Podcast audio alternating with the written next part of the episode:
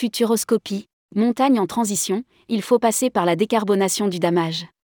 Étude annuelle de Simalp sur l'immobilier de montagne. L'avenir de la montagne compte d'autant plus parmi les principales préoccupations du secteur touristique que le réchauffement climatique fait des siennes et que, sourde à ces menaces, la France se félicite de pouvoir organiser dans les Alpes les Jeux olympiques d'hiver de 2030. En pleine mutation, la montagne a donc du pain sur la planche pour sortir indemne d'un futur très incertain. Rédigé par Josette Sixic, Futuroscopie, le vendredi 8 décembre 2023.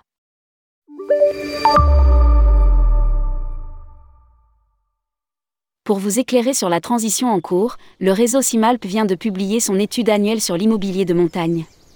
Un produit indispensable à la clientèle d'hiver et d'été de l'entreprise qui accueille 50 000 clients, propose 1000 locations et 600 propriétés à acquérir dans les 16 plus belles stations des Alpes.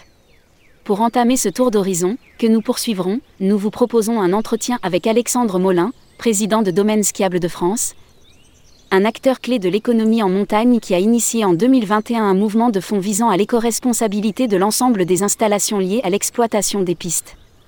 Simalp, les mesures de sobriété énergétique adoptées l'hiver dernier ont-elles été suivies et efficaces?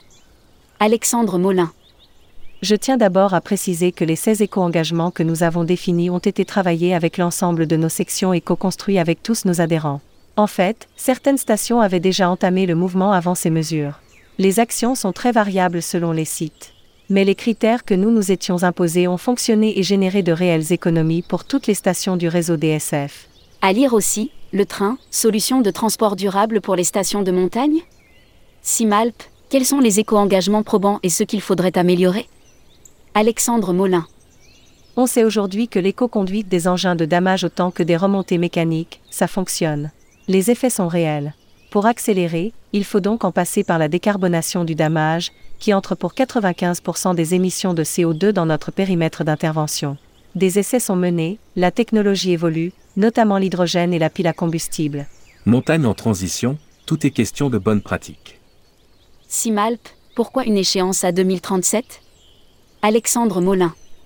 Cette échéance, déjà ambitieuse, a été choisie du fait que l'adaptation des dameuses, les tests, les mises à l'épreuve, les corrections, puis la mise sur le marché, puis 10 ans pour le renouvellement total du parc, rendent difficile la réduction du processus. Nous ne pouvons hélas pas intervenir sur des sujets qui nous échappent tels que le développement de technologies alternatives. Nous, DSF, faisons les efforts de notre côté pour montrer l'exemple. Simalp, et du côté des remontées mécaniques? Alexandre Molin. L'arrêt provisoire des remontées peut emprunter est déjà mis en place par certaines stations, sans qu'il soit cependant nécessaire de limiter l'espace dédié à la glisse. Mais chaque station est différente. Tout est question de bonnes pratiques et nous les partageons entre toutes les stations. Simalp, la multiplication des activités en été a-t-elle une influence sur le trafic des remontées mécaniques? Alexandre Molin. Les remontées accessibles l'été sont de plus en plus nombreuses, plus inclusives pour tous et pour toutes les activités ce n'est pas pour autant que le chiffre d'affaires est plus important. L'été représente seulement 5% du chiffre d'affaires annuel. Dont la moitié pour la seule station de Chamonix. Certains territoires auront besoin de renforcer leur offre estivale de remontée, d'autres pas du tout. Simalp, quel serait le financement nécessaire d'ici à 2037 L'État y participe-t-il? Alexandre Molin. Non, pas à ce jour. Quel sera le coût de la dameuse propre ou du kilo d'hydrogène dans 10 ans? C'est difficile à dire. Ce que l'on peut déjà mettre en place aujourd'hui n'implique pas forcément des dépenses énormes. Certaines adaptations coûteront très cher, d'autres non. Ce que nous voulons avant tout, c'est avancer.